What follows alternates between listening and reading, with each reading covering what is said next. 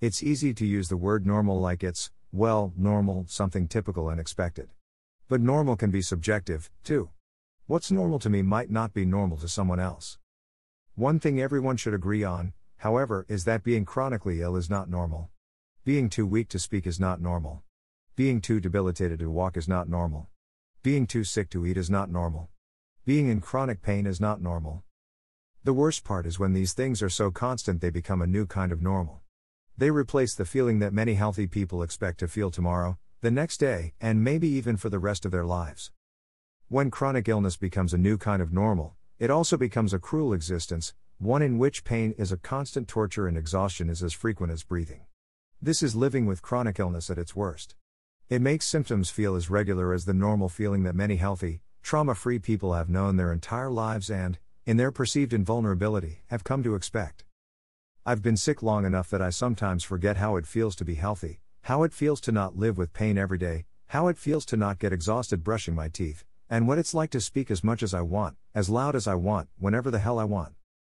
Being deprived of basic human functions like this has made it difficult for me to remember what normal was once like, how things used to be, how they're supposed to be. But I haven't forgotten entirely.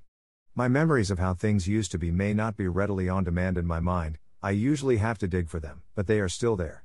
If I really focus, I can remember what it was like to give a speech in front of a crowded room or talk to a friend for an hour on the phone. I can remember what it felt like to walk around the block. I can even remember how the smooth, cold metal of a barbell felt when I lifted weights in the gym.